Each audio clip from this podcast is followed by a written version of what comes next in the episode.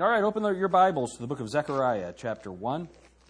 I have three topics tonight from Zechariah. We'll see how many of those we can get through.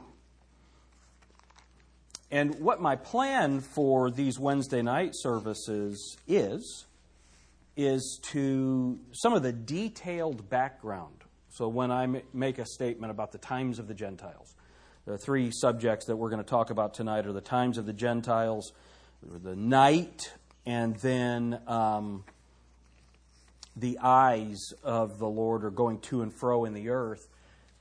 So when I talk about these things on Sunday, I'll say, well, in the Bible, when you see this phrase, it means this.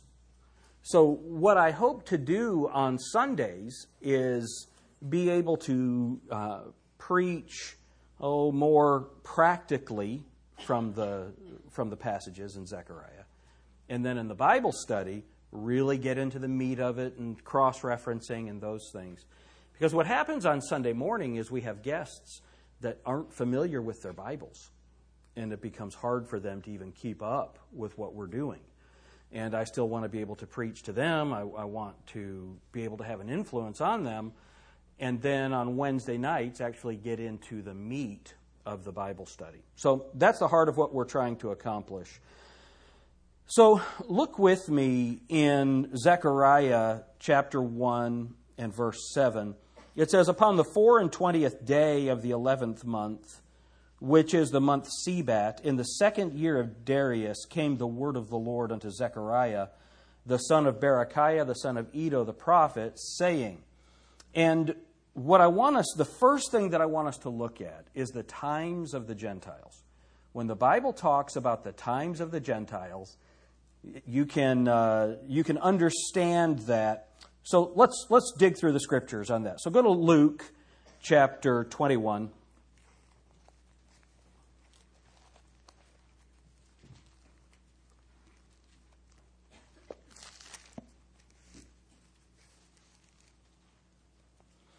Luke chapter 21. Look at verse 24. And they shall fall by the edge of the sword, and shall be led away captive into all nations, and Jerusalem shall be trodden down of the Gentiles until the times of the Gentiles be fulfilled. Until the times of the Gentiles be fulfilled. So let's try to get an understanding of this times of the Gentiles. Go to Daniel chapter 9.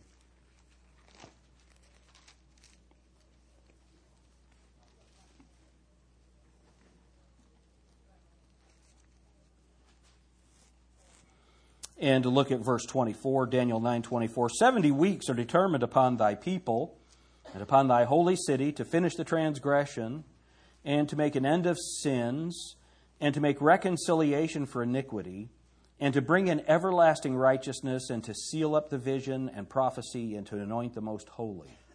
Know therefore and understand that from the going forth of the commandment to restore and to build Jerusalem, Unto the Messiah the Prince shall be seven weeks and threescore and two weeks. The street shall be built again, and the wall even in troublous times. And after threescore and two weeks shall Messiah be cut off, but not for himself. And the people of the Prince that shall come shall destroy the city and the sanctuary, and the end thereof shall be with a flood. And unto the end of the war desolations are determined. And he shall confirm the covenant with many for one week and in the midst of the week he shall cause the sacrifice and the oblation to cease. For the overspreading of abominations he shall make it desolate, even unto the consummation, and that determined shall be poured upon the desolate. So, what you have here in some people make the mistake of beginning the times of the Gentiles with Daniel chapter 9. This is not the times of the Gentiles. What this talks about, this is the history, this is the prophecy of what God is going to do with Israel from the time of the rebuilding of the temple. From that point on, he gives an exact time of when Jesus Christ would make his triumphal entry, the exact day, and maybe we can go through the, that information another time. But what this is talking about is um, the, the, this time of desolations, troublous times in the at the end shall be determined determined shall be poured upon the desolate. So what this is talking about is this time of desolations for Israel. That's what's being dealt with in Daniel chapter 9. Let's try to understand from the scriptures what this times of the Gentiles actually is. So go to Daniel chapter 2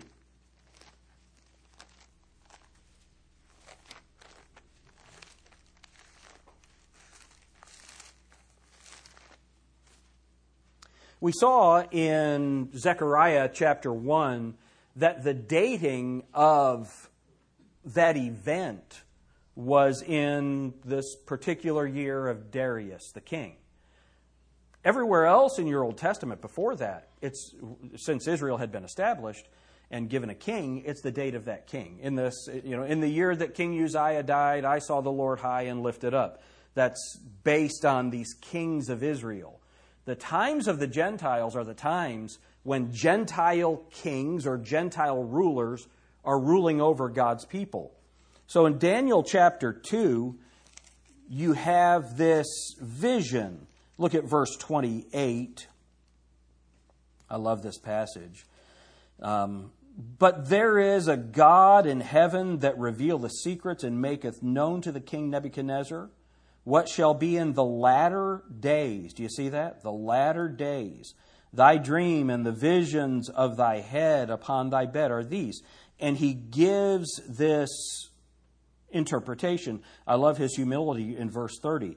But as for me, this secret is not revealed to me for any wisdom that I have more than any living, but for their sakes shall, uh, but for their sakes that shall make known the interpretation to the king and that thou mightest know the thoughts of thy heart.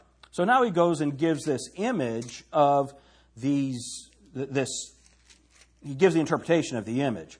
So look in verse 31. Thou, O king, sawest, and behold, a great image. This great image, whose brightness was excellent, stood before thee, and the form thereof was terrible.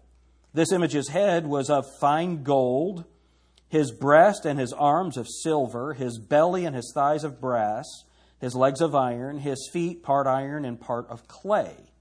Thou sawest till that a stone was cut out without hands, which smote the image upon his feet that were of iron and clay, and brake them to pieces. Then was the iron, the clay, the brass, the silver, and the gold broken to pieces together, and became like the chaff of the summer threshing floors, and the wind carried them away, that no place was found for them. And the stone that smote the image became a great mountain and filled the whole earth. So, what is this? This is the, God says there are going to be four great kingdoms, four great Gentile kingdoms that I'm going to raise up. The stone that the builders rejected, that stone is going to return and crush these kingdoms. When are all of those kingdoms finally crushed when Jesus Christ returns at the end of the tribulation period to establish his kingdom. So the times of the Gentiles date from 539 BC when the children of Israel were ultimately taken into captivity. Remember, Judah was taken first and then Israel, and ultimately you end up with Gentile rulers for the rest of the time. There's no longer a king in Israel. Remember what happened? What did, what did Pilate put on Jesus Christ's cross? King of the Jews, in three languages. And they said, We have no king but Caesar. Isn't that interesting?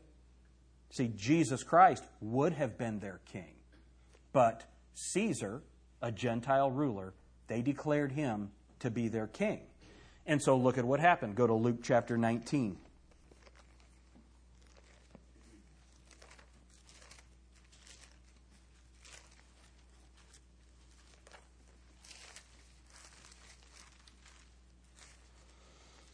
Luke chapter 19, from Luke 19 through the, uh, the rapture, this is the fullness of the Gentiles. Now, we've looked at that from Romans chapter 11. Uh, let's just make sure that we get that. Hold your place here in Luke 19. Go to Romans 11.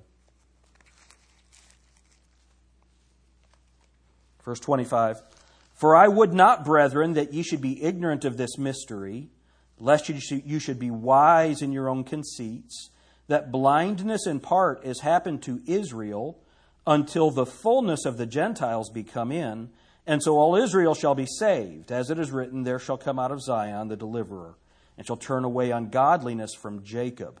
For this is my covenant unto them when I shall take away their sins. So the, the fullness of the Gentiles is that period from Luke 19 that we're going to look at until the rapture. At the end of the tribulation, all of Israel that's left is saved. All right, so go back to Luke chapter 19. Look at verse 41. And when he was come near, he beheld the city and wept over it, saying, If thou hadst known, even thou at least in this thy day, the things which belong unto thy peace. But now they are hid from thine eyes. For the days shall come upon thee that thine enemies shall cast a trench about thee and compass thee round and keep thee in on every side and shall lay thee even with the ground and thy children within thee.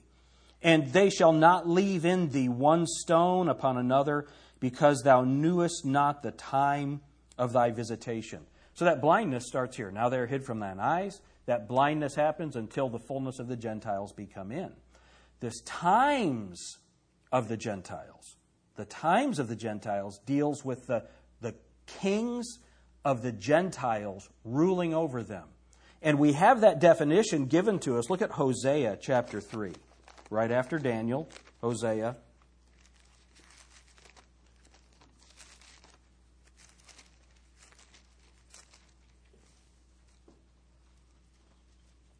Daniel chapter 3. Look at verse 4. Hosea chapter 3 and verse 4. For the children of Israel shall abide many days without a what? Without a king. We have no king but Caesar. See? For the children of Israel shall abide many days without a king and without a prince and without a sacrifice and without an image and without an ephod and without teraphim. Afterward shall the children of Israel return and seek the Lord their God and David their king, and shall fear the Lord and his goodness. Look, in the latter days. In the latter days. Now, go with me to Acts chapter 15, and let's get an understanding of, let's get a New Testament understanding of Hosea chapter 3. Acts chapter 15. remember what's happened. Acts chapter 10, Cornelius is told to go and see Peter and that Peter will preach the gospel to him. Peter preached the gospel to him, and they received Jesus Christ. Not only did they receive Jesus Christ, but they got the indwelling Holy Spirit. When they got the indwelling Holy Spirit, they spoke in tongues. Why did they speak in tongues? They were Gentiles. Why did they speak in tongues? To prove to Peter, the Jew, that they had received the Holy Spirit. Anytime you see tongues in the Bible, it's a sign for the Jews. Every time. So, Acts chapter 11, the apostles are upbraiding Peter because he had preached and eaten with these Gentiles. And Peter says that the Holy Ghost fell on them as he did on us at the beginning. Well, the beginning of what? The beginning of the church, beginning of the gospel being preached with the Holy Ghost sent down from heaven. So you have this change from a, a Jewish message. Now God is shifting to Jews, Gentiles, and the church of God. 1 Corinthians 10.32. But primarily, because blindness in part has happened to the Jews, it is primarily a Gentile message. So now these Gentiles are getting saved, and the apostles are trying to figure out what to do with them because some of the teachers want them to keep the law. So are they supposed to keep the law? So they come together in Acts chapter 15. Now, you might have a note, a footnote that calls this the Council of Jerusalem. It's such a bad thing. Anytime you have a council in the Bible, it's people taking counsel against Jesus Christ and against God's work you would have to be a Catholic to call this a council. Okay? It's not. It was a meeting of Christians. All right? But look at verse 13. And after they had held their peace, James answered, saying, Men and brethren, hearken unto me. Simeon hath declared how God at the first did visit the Gentiles to take out of them a people for his name. And to this agree the words of the prophets, as it is written, After this I will return and will build again the tabernacle of David, which is fallen down, and I will build again the ruins thereof, and I will set it up, that the residue of men might seek after the Lord, and all the Gentiles upon whom my name is called, saith the Lord, who doeth all these things. Known unto God are all his works from the beginning of the world. Wherefore, my sentence is that we trouble not them which from among the Gentiles are turned to God. So now you see, this is the times of the Gentiles. This is the rule of the times of the Gentiles until the temple's rebuilt.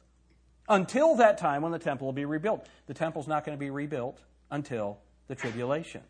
At the tribulation, saved Christians are taken out. Jews, Gentiles, Church of God, they're all taken out together. Everyone who's saved in the rapture. Then who is God going to work on? God's going to work on Israel. Remember, Zechariah chapter 13, two thirds shall be, come through the fire and be cut off. The one third will call in the name of the Lord, and he'll say, You're my people. That's, that's what happens in the tribulation. But what about Gentiles? There's going to be a residue of Gentiles left in the earth that's reached during that period. That's what this is saying in Acts chapter 15. So, this times of the Gentiles is a time when they have no king over them where they are ruled by Gentile rulers, and that's what's going to happen until the King of Kings comes back and sits on the throne and rules them. What's going to happen then? He's going to sit on the throne of David, and they're going to have a king. And that king is going to be Jesus Christ, the Son of David. Isn't that wonderful? That's the times of the Gentiles. Um, I want to show you a couple of things about the latter days. This is going to help you. Go back to Isaiah or to Hosea 3. Remember, we just saw this. Hosea 3, verse 5 Afterward shall the children of Israel return and seek the Lord their God, and David their king, and shall fear the Lord and his goodness in the latter days. When you see that latter days, most of the time it's dealing with the millennium. Most of the time it's dealing with the kingdom. But remember, the kingdom begins with Jesus Christ returning at the end of the tribulation period to judge the world. So, what you'll find is go to Deuteronomy chapter 32.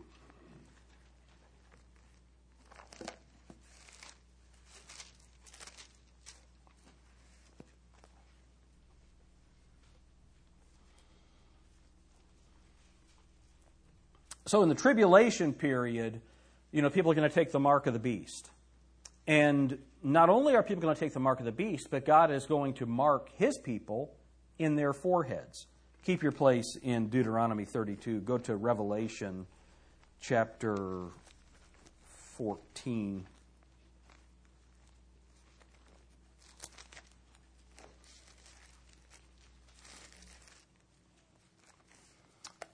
So, of course, Revelation 13 is the mark of the beast, the number of his name, verse 18. But in chapter 14, Revelation chapter 14, look at verse 1.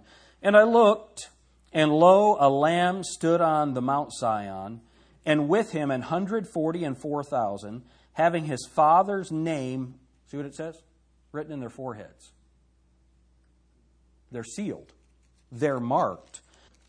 In Revelation chapter 7, verse 2 And I saw another angel ascending from the east, having the seal of the living God, and he cried with a loud voice to the four angels, to whom it was given to hurt the earth and the sea, saying, Hurt not the earth, neither the sea, nor the trees, till we have sealed the servants of our God in their foreheads. You see that? So they, they get a mark too. Isn't that interesting? So in the tribulation period, you can't buy or sell without the mark in so what has God done? God marks his people in their foreheads. It's interesting, isn't it? How many of you just don't care? That's, that's pretty interesting that he marks them in their foreheads. Now go back to Deuteronomy chapter 32. Look at verse 5. They have corrupted themselves. Their spot is not the spot of his children. They are a perverse and crooked generation. So God marks his people with a mark, but there are a group of wicked people that have a spot. And their spot is not the spot of the children of God. When does this take place? Look at chapter 31, Deuteronomy 31, look at verse 29. For I know that after my death you will utterly corrupt yourselves and turn aside from the way which I have commanded you. And evil will befall you in the latter days. The latter days. So the latter days deals with the tribulation and with the kingdom when it's dealing with Israel. All right? The, the tribulation and the kingdom when it's dealing with Israel. Um, Look at Hebrews chapter 1. We looked at this passage on Sunday morning.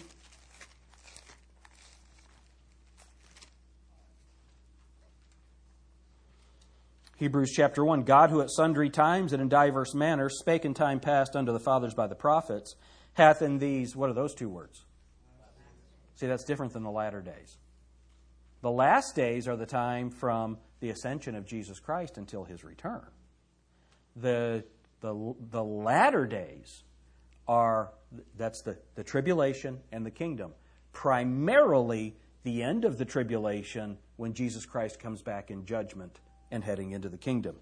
And we could trace down a bunch more passages on that. Let, us just look at one more Isaiah chapter 2 and verse 2.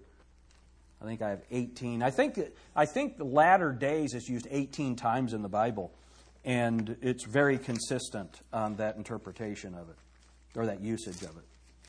Isaiah chapter 2.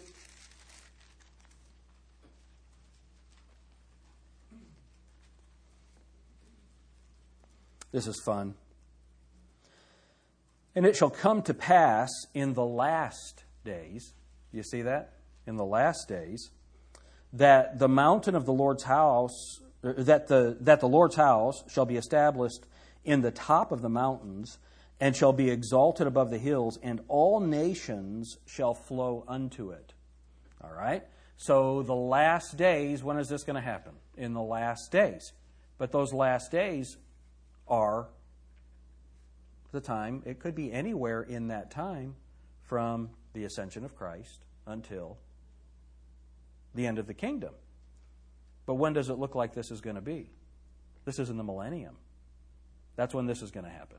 So when Jesus Christ returns and establishes his kingdom, not only does he heal the land, but Mount Zion is lifted up to where it's higher than the rest of the mountains in the world. That's going to be the top of the mountains. It's an interesting thing. Latter days, last days, those things, you, you, the definition of it comes from the context. But that latter days is always dealing with the kingdom or the end of the tribulation. All right, so now, that's the, the times of the Gentiles. Let's look at this next thing. Go back to Zechariah chapter 1.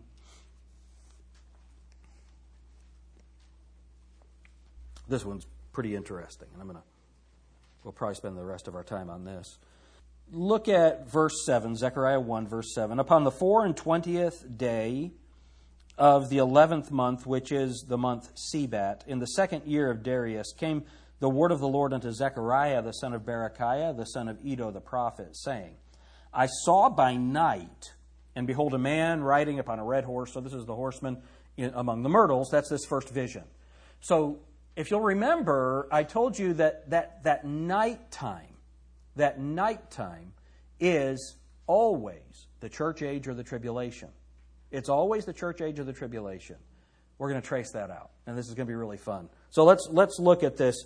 I saw by night. I saw by night. All right. Um, look at Isaiah 21. Isaiah 21, look at verse 11. The burden of Dumah, he calleth to me out of Seir. Look at this. Watchman, watchman, what of the night?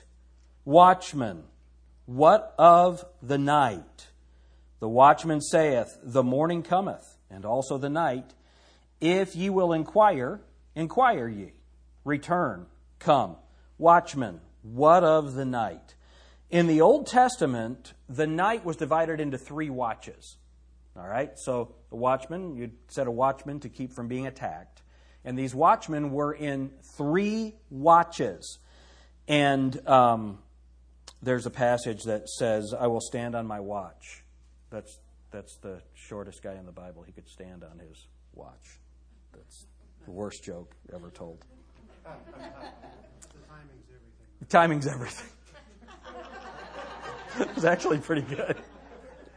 Oh, um, that's awesome. So I got to add that to that horrible joke now to make it a little bit better. So in the Old Testament, the night's divided into four watches. So look at Judges 7:19.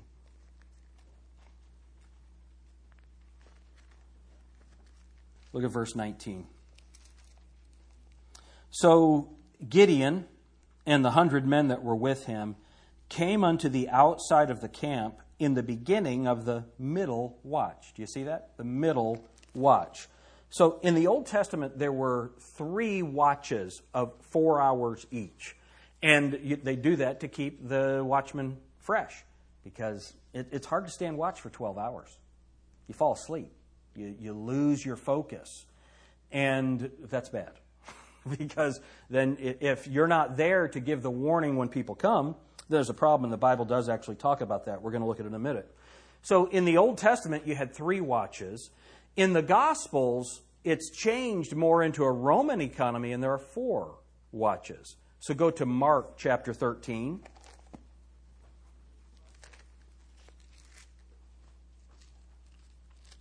Mark 13, look at verse 35.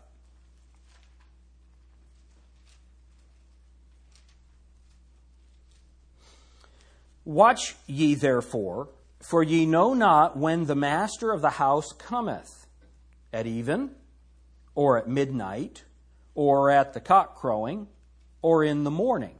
So there are four watches here. So what you see is at the even, that's the watch from 6 p.m. to 9 p.m. These are three hours. Or at midnight, that's from 9 p.m. to 12 a.m. Or at the cock crowing, that's 12 a.m. to 3 a.m. Or in the morning. That's 3 a.m. to 6 a.m. Okay, so these are the watches. So the, the night is divided up into these sections. So you have the even, the midnight, cock crowing, or the morning. Now, look at the first part of verse 35. Watch ye therefore, for ye know not when the master of the house cometh. Who's the master? This is Jesus Christ.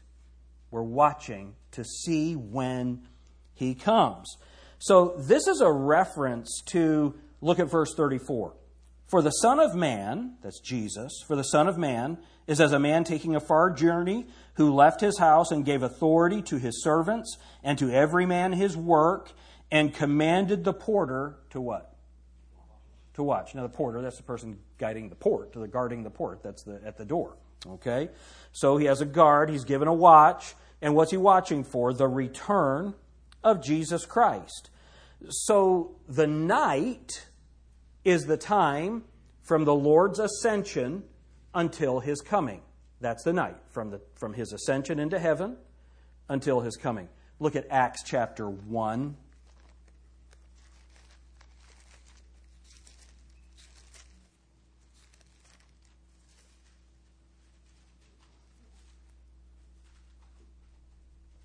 Look at verse 10. And while they looked steadfastly toward heaven as he went up, behold, two men stood by them in white apparel, which also said, Ye men of Galilee, why stand ye gazing up into heaven? This same Jesus which is taken up from you into heaven shall so come in like manner as ye have seen him go into heaven. So, this ascension is the promise that he's also going to return. So, the, the night is the time from his ascension until his return. And we're going to trace that down a little bit more here. The night is the time between Christ's ascension and his second coming. Jesus Christ in Matthew, go to Matthew 24.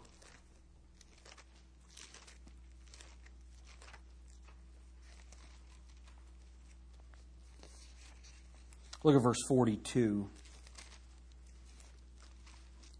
Watch, therefore for you know not what hour your Lord doth come. But know this that if the goodman of the house had known in what watch the thief would come, he would have watched, and would not have suffered his house to be broken up.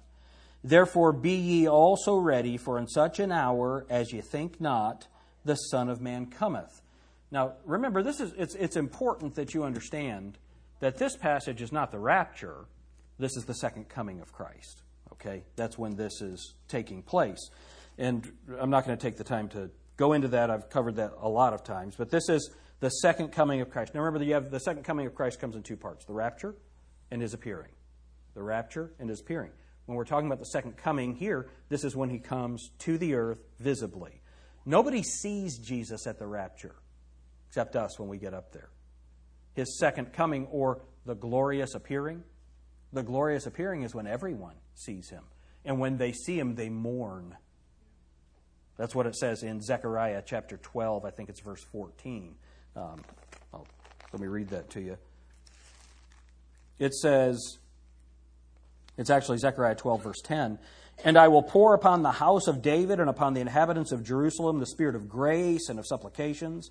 And they shall look upon me whom they have pierced. And they shall mourn for him as one mourneth for his only son. And shall be in bitterness for him as one that is in bitterness for his firstborn. In that day shall there be a great mourning in Jerusalem, as the mourning of Hadad Rim, uh, Rimmon in the valley of Megiddon. So that's the appearing. They're going to see him, and he's still going to have those uh, those nails, piercings in his hands. Um, the nails are not there, but the holes and all of the scars. He's going to bear those for eternity. We'll always know what he's done for us. So he says, Watch, therefore, in chapter, we're back in Matthew 24. He said, Watch therefore, for ye know not what hour your Lord doth come, but know this, that if the goodman of the house had known in what watch the thief would come, this thief, it's a reference to Christ at his return. So look, keep your place here in Matthew. Go to 1 Thessalonians chapter 5. This is such a fun passage. 1 Thessalonians 5 is just an amazing text. Because what it does, remember 1 Thessalonians 4 in verse 13, it says, But I would not have you, but, for, uh, but I would not have you to be ignorant, brethren, concerning them which are asleep that you sorrow not, even as others which have no hope. Verse 18, wherefore comfort one another with these words. The rapture is a comforting thing for us. We're not going to go through the tribulation. We're not going to go through that struggle. Why? Because we have been saved. Verse, look at chapter 5 and verse 9.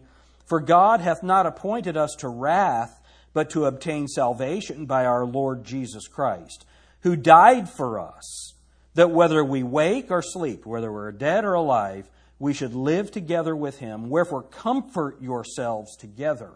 So, this is a comforting thought, but the context of chapter 5 is the nighttime. It's the nighttime. And so, here in verse 2, for yourselves know, chapter 5, verse 2, for yourselves know perfectly that the day of the Lord so cometh as a what? As a thief.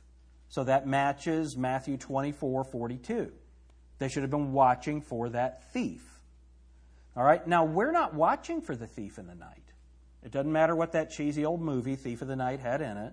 There's no time to change your mind. The Son has come. Who, knows it? Who? And you've been left behind. How many of you know that cheesy movie? You know which one I'm talking about. How many of you have no idea what I'm talking about? Raise your hands. We need to get it and show it. Thief in the night, that's what it was called, right? Yeah. And, you know, I still remember being scared to death because this kid came home and there was butter melting on the sidewalk and, you know, he thought that everybody had been taken. He'd been left behind.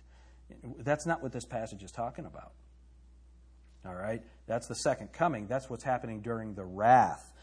And, the re- they're supposed to know when he comes during the second coming. And we know because it's seven years. you know, seven years after the rapture. How many of you could count?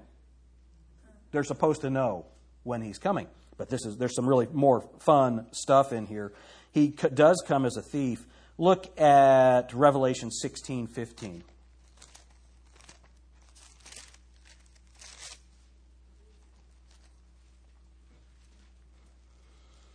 Behold, I come as a thief. Blessed is he that, what's it say?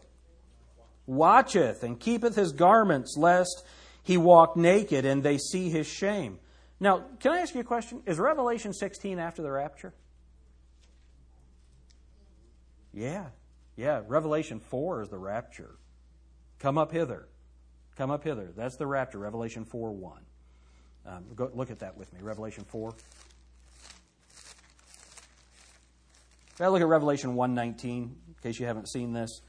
The outline of the book of Revelation is given to us in chapter 1 and verse 19. Write, write the things which thou hast seen, that's chapter 1, and the things which are, that's chapters 2 and 3, that's the churches, the church age, the seven churches. And then, look at what it says, and the things which shall be hereafter. Things which are, chapter 1, uh, I'm sorry, the things which thou hast seen, that's chapter 1. The things which are, that's chapters 2 and 3. Then chapters 4 through 22 are the things which shall be hereafter. So go to chapter 4. First two words, after this. After what? Look at the last words of, ch- of chapter 3. He that hath an ear, let him hear what the Spirit saith unto what? The churches. The church age ends with the rapture. After this I looked, and behold, a door was opened in heaven. And the first voice which I heard was as it were of a trumpet talking with me, which said, Come up hither, and I will show thee things which must be hereafter. You see that? Hereafter. the Things which must be hereafter. So, Revelation chapter 16, go back there, Revelation 16, verse 15. Behold, I come as a thief. Blessed is he that watcheth and keepeth his garments, lest he walk naked and they see his shame. So this is when Jesus Christ is returning. And remember, what does he do? He gathers everybody to the Battle of Armageddon, and they have the battle. All right? Um, here's how I know that's when this happens. Okay, I know this is complicated. Look at the next verse. And he gathered them together into a place called in the Hebrew tongue Armageddon. Okay, so that's when this happens. Jesus Christ comes as a thief, he returns, he comes in, these people, it's their last chance to receive Jesus Christ as the Messiah. It's their last chance in the tribulation, and now he comes back in judgment. Okay? So, in, let's go back to that Matthew 24.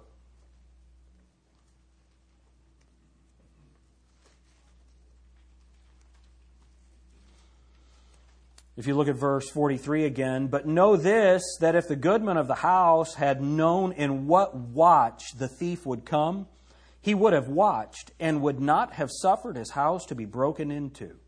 Therefore, be ye also ready, for in such an hour as ye think not, the Son of Man cometh. That's his second coming when he returns to the earth. All right, now, we don't have to worry about that anymore.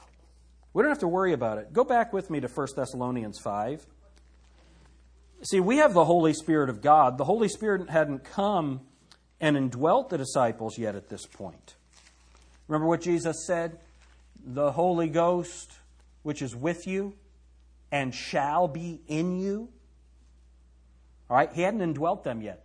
The indwelling of the Holy Ghost happens. That's the significance of Acts chapter 2. All right? So, this, this worry about Jesus Christ coming as a thief, that's not a concern for us because look at 1 Thessalonians chapter 5.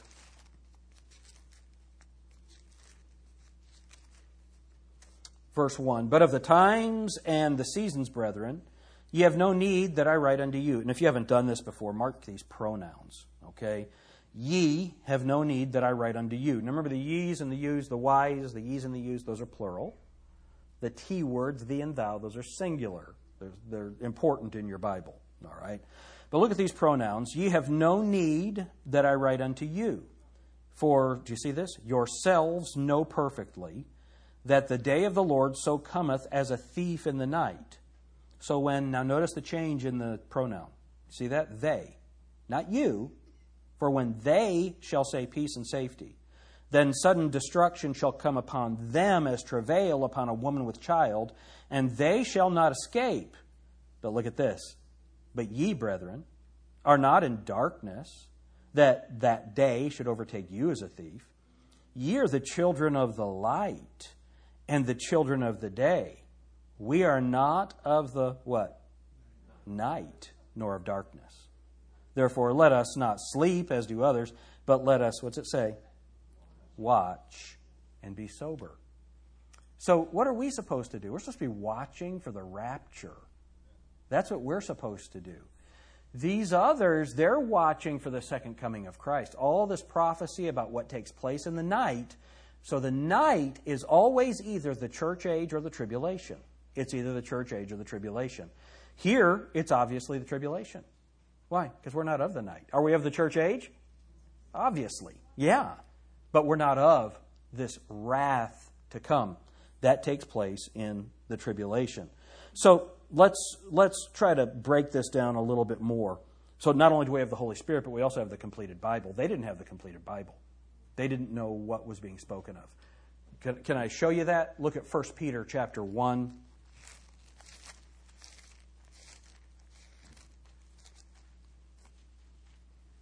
Verse 9, receiving the end of your faith. 1 Peter 1 9 receiving the end of your faith, even the salvation of your souls, of which salvation the prophets have inquired and searched diligently, who prophesied of the grace that should come unto them.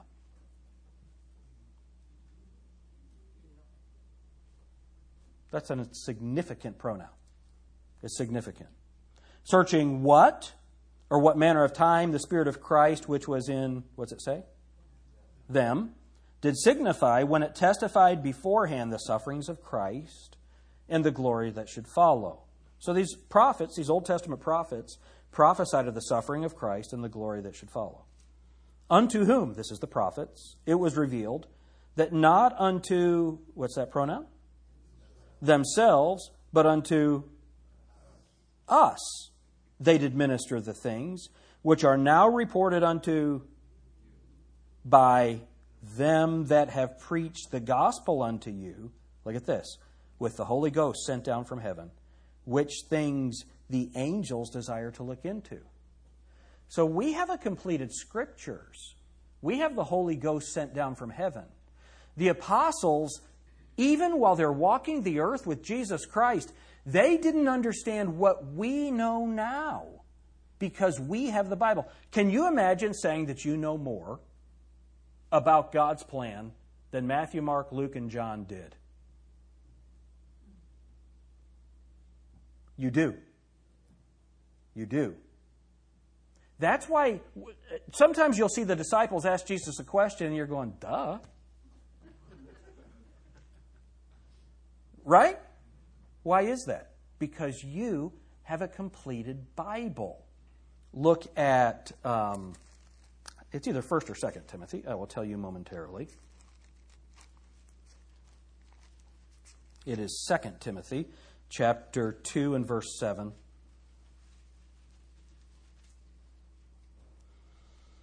All right, 2 Timothy chapter 2 and verse 7. Paul is writing to Timothy. He says, Consider what I say, and the Lord give thee understanding in all things. Remember that Jesus Christ of the seed of David was raised from the dead according to what? My gospel. That's all new information that they didn't understand in the Old Testament. So when we look back at what those apostles are saying and they're questioning, we understand it because we have the completed Gospels, we have the writings of the Apostle Paul, we have the book of Revelation, we have all of this information that they didn't have. And so we don't have to worry about the rapture if we're saved. But man, those people in the tribulation, they're really going to have to worry about it in the night. In the night. So we have the completed scriptures. Um, so go back to Matthew 14. And this is a real good example of this.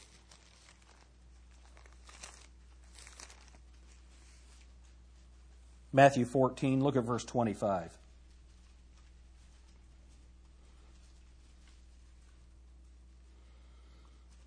And in the fourth watch of the night, Jesus went unto them walking on the sea, the fourth watch of the night. We are in the fourth watch of the night. It's the time right before the Lord returns. That's the time of the night that we're in. The fourth watch is the morning watch. Okay, so uh, go to Malachi chapter 4.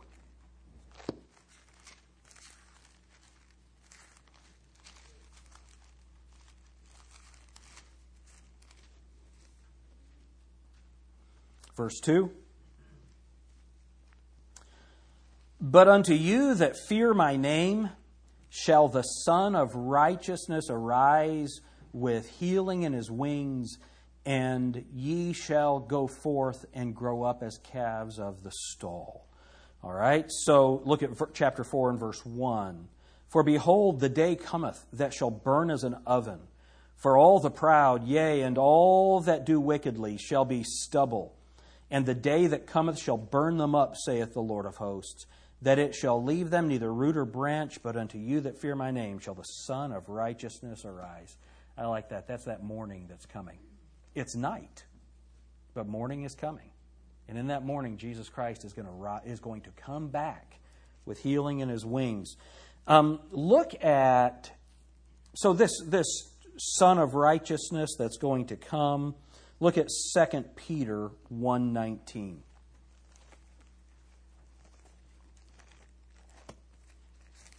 The nighttime. 2 Peter 1.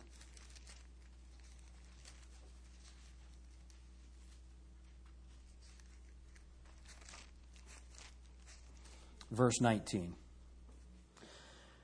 We also have a more sure word of prophecy that's more sure than the audible voice of God. That's what he's talking about from the Mount of Transfiguration. We have also a more sure word of prophecy, whereunto ye do well that ye take heed, as unto a light that shineth in a dark place, until the day dawn and the day star arise in your hearts. The day star arise in your hearts. Now, if you have an NIV there in uh, Isaiah chapter 14, where it says, How art thou fallen, O Lucifer, son of the morning? They put a cross reference to this verse. They put a cross reference between Jesus and Lucifer.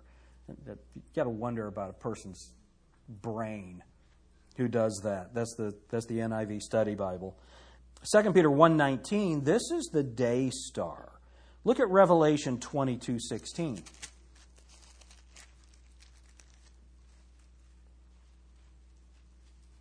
Revelation 22:16, I, Jesus, have sent mine angel to testify unto you these things in the churches. I am the root and the offspring of David and the bright and morning star, the son of the morning, the bright and morning star. Jesus Christ is coming back. Now, I want you to notice something. Go back to Isaiah chapter 21, where we started.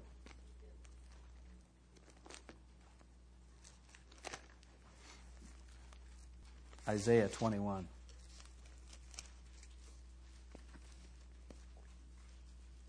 All right, verse 11. It says in the middle of the verse, Watchman, what of the night? Watchman, what of the night? Look at the context, verse 9. And behold, here cometh a chariot of men with a couple of horsemen. And he answered and said, Babylon is fallen, is fallen, and all the graven images of her gods he hath broken unto the ground. That's the context. So, historically, this is a reference to the conquest of Babylon by Persia. So, if you look at verse 2 there in chapter 21, a grievous vision is declared unto me. The treacherous dealer dealeth treacherously, and the spoiler spoileth. Go up, O Elam, besiege, O Media, all the sighing thereof have I made to cease. So th- this is the conquering of Babylon by Medo Persia. And so that's the exact image of Daniel chapter 2. You have Persia, Babylon, uh, and, and the, you have, uh, I'm sorry, Babylon is conquered by Persia, Persia is conquered by Greece, and then Rome. Um, but prophetically, this is Revelation 18. So keep your place here in Isaiah 21. Go to Revelation chapter 18.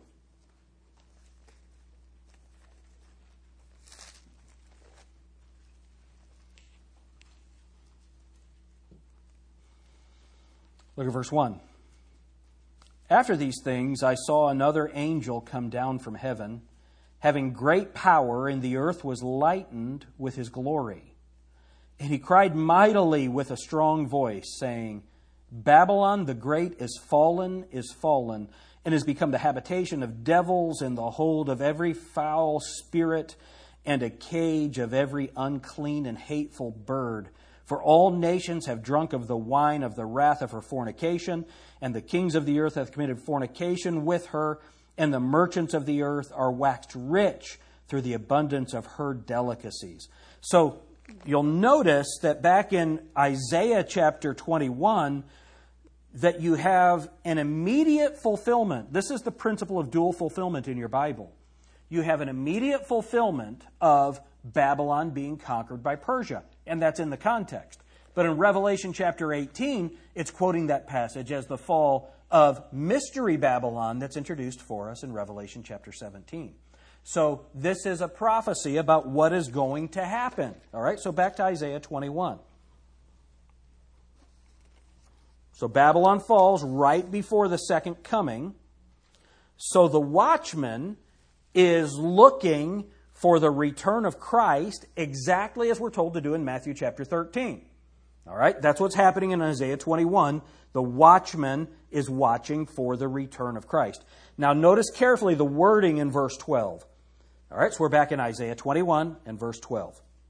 The watchman said, The morning cometh, and also the night. If you will inquire, inquire ye. Return, come. All right, so Look at the order of the words here. It says, um,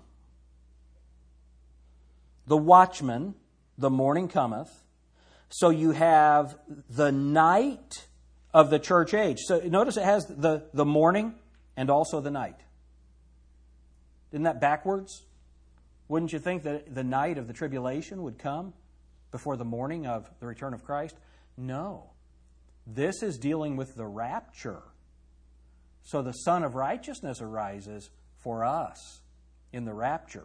This is us in the church age, the night, looking for the return of Christ, looking for the rapture, and then comes the night of the tribulation. All right? The watchman saith, The morning cometh, and also the night. So, not only does the morning come, but also the night. The morning of the rapture is followed the night of the tribulation. That's what's being spoken of. And so, this fits so well with, look at Revelation 22 20.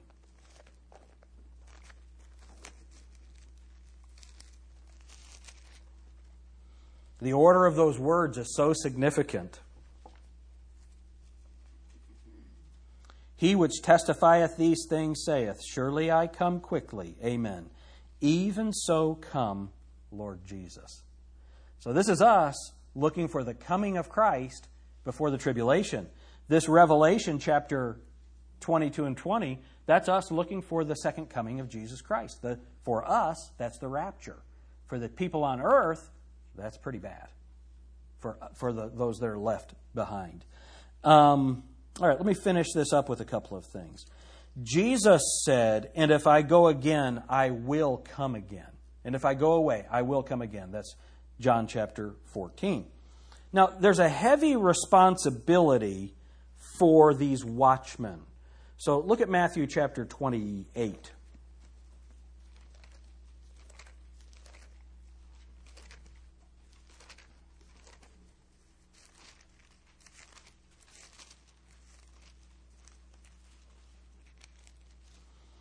Look at verse 13.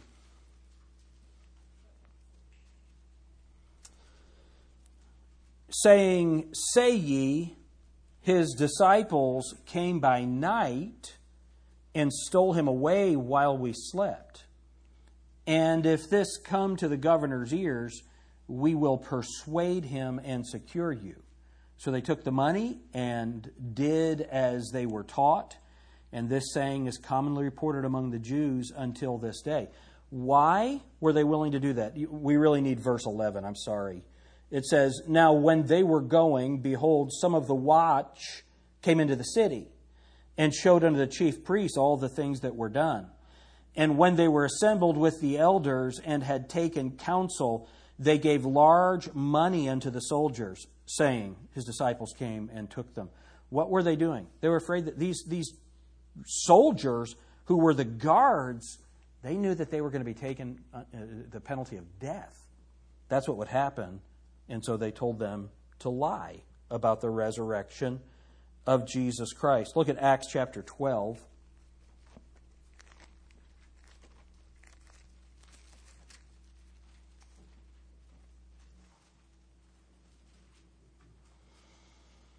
Verse 6 And when Herod would have brought him forth the same night, Peter was sleeping between two soldiers, bound with two chains, and the keepers before the door of the prison.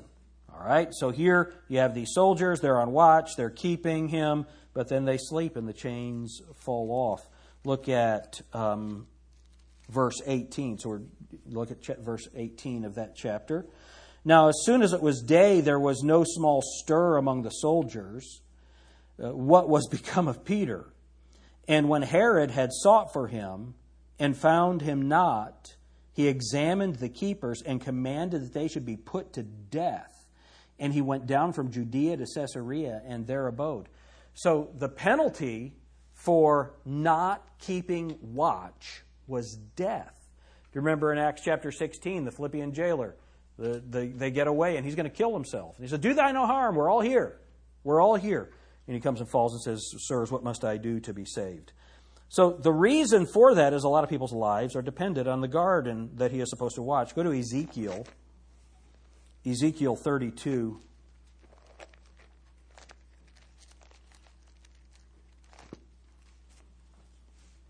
Ezekiel 32 and verse 4. All right, let's. Uh, it's Ezekiel 33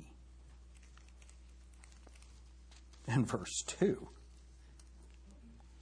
Son of man, Speak to the children of thy people, and say unto them, When I bring the sword upon a land, if the people of the land take a man of their coasts, and set him for their watchman, if when he seeth the sword come upon the land, he blow the trumpet and warn the people, then whosoever heareth the sound of the trumpet, and taketh not warning, if the sword come and take him away, his blood shall be upon his own head.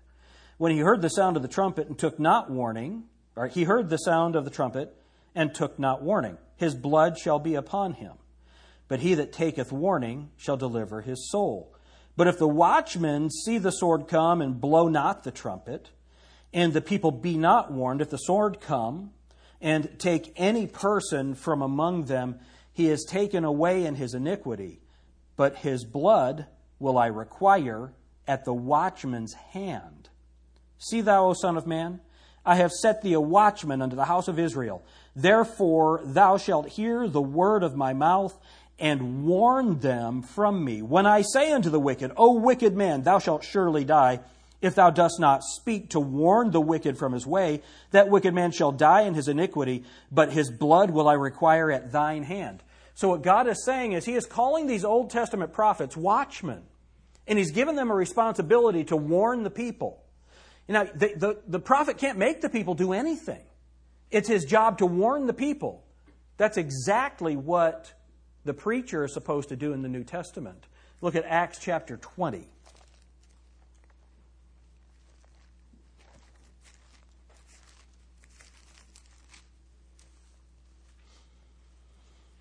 Look at verse 26.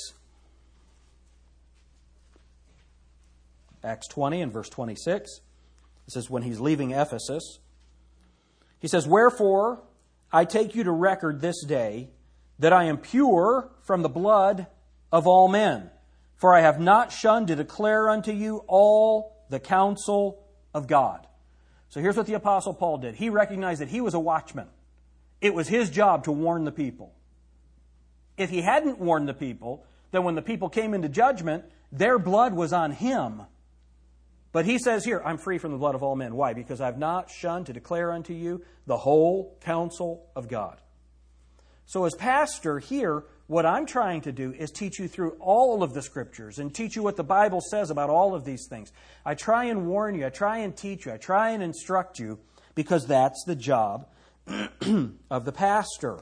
I'm not responsible for how people respond to the teaching, but I am responsible to teach. Look at Ezekiel chapter 3.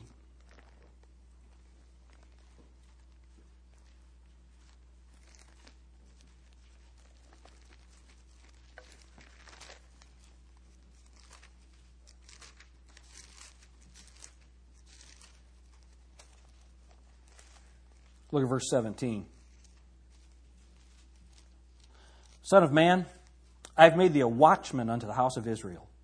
Therefore, hear the word at my mouth and give them warning from me. That's the job. That's the job of the Old Testament prophet. The Apostle Paul did that in the New Testament under that dispensation. He said, I am pure from the blood of all men. That's our job. I want you to notice how this goes together. Look at Hebrews chapter 13. We looked at this very briefly on Sunday. Hebrews 13 and verse 17.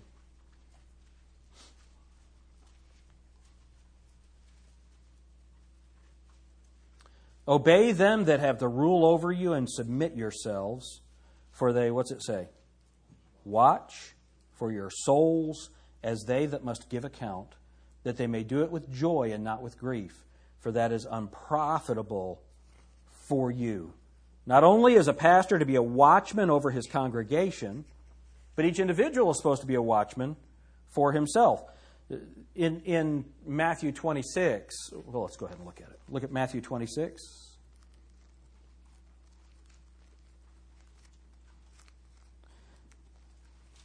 Can you see why this would be difficult to do on a Sunday morning? Matthew 26.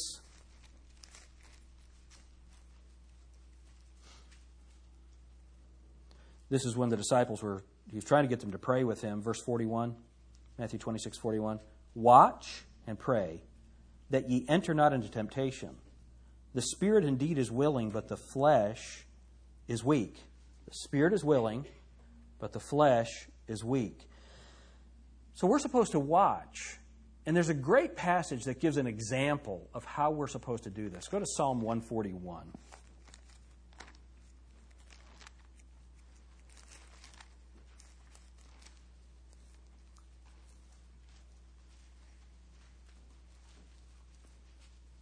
Psalm 141, verse 1.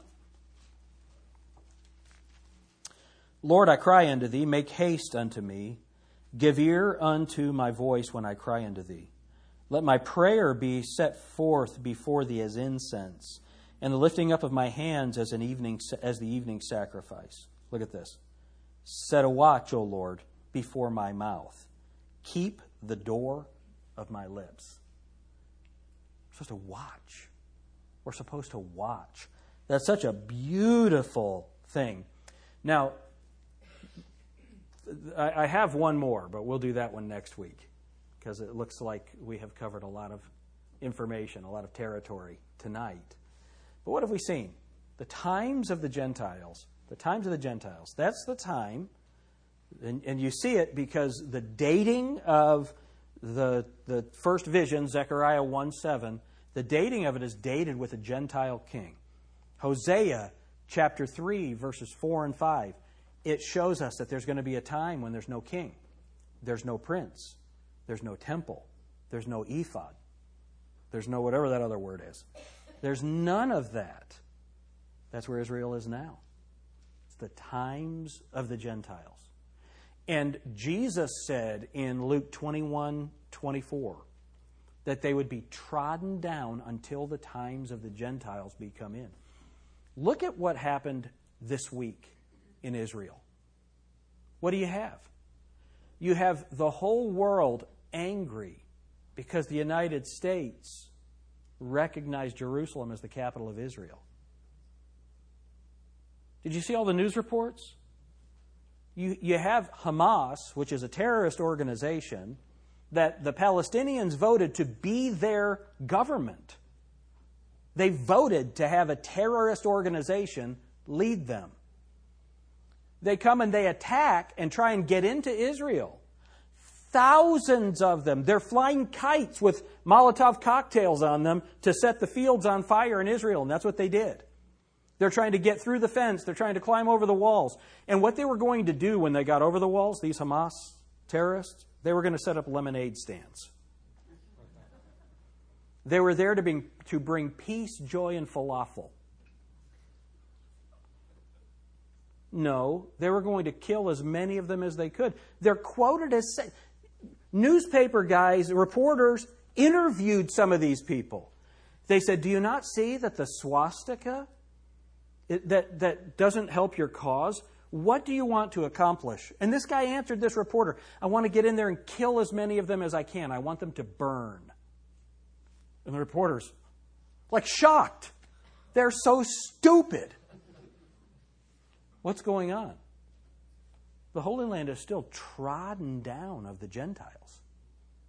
It's still trodden down. It's not rebuilt yet. Now it's beginning, but it's not rebuilt yet. Why? Because the times of the Gentiles has not been completed. We're still in the night, but we're looking for the morning. And when the morning star rises, when Jesus Christ comes back for us, then comes that night. Now, we as believers, not, we're not worried about that night, 1 Thessalonians chapter 5. We're not worried about that because we're not of the night, we're of the day. So even though we live in this period of time, we're not of this world. And we're going to be taken out of this world. And then comes that judgment. So look at Zechariah chapter 1 and let's finish.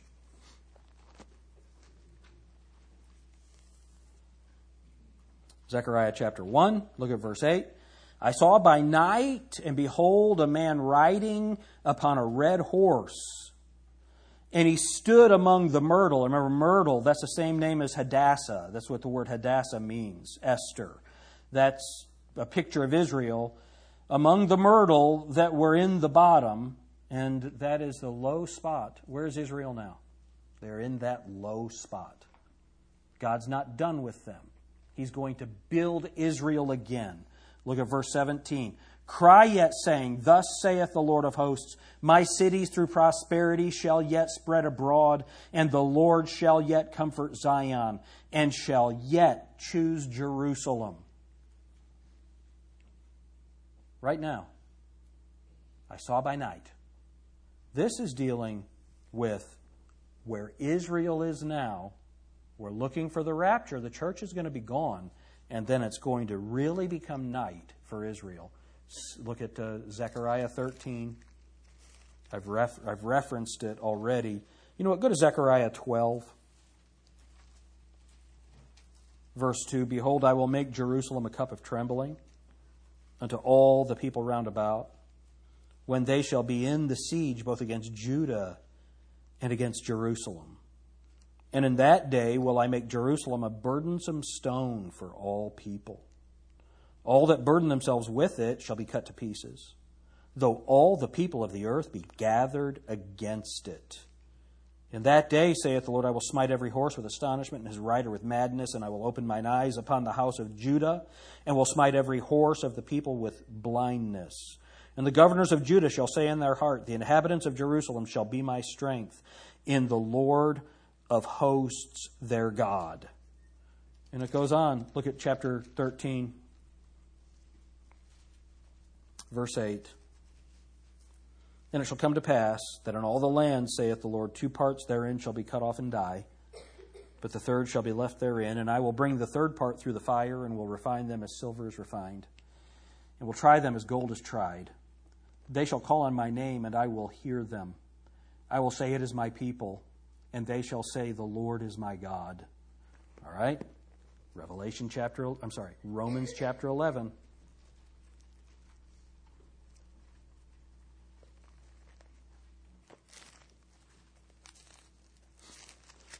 Verse 25 For I would not, brethren, that ye should be ignorant of this mystery, lest ye should be wise in your own conceits, that blindness in part has happened to Israel until the fullness of the Gentiles be come in.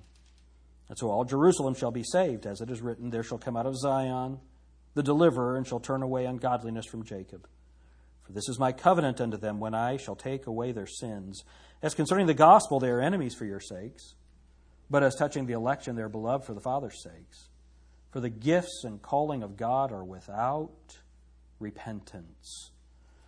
God has made his promise to Israel. All Israel is going to be saved the fullness of the Gentiles comes in, when that fullness of the Gentiles comes in, the, that is, the last Gentile gets saved.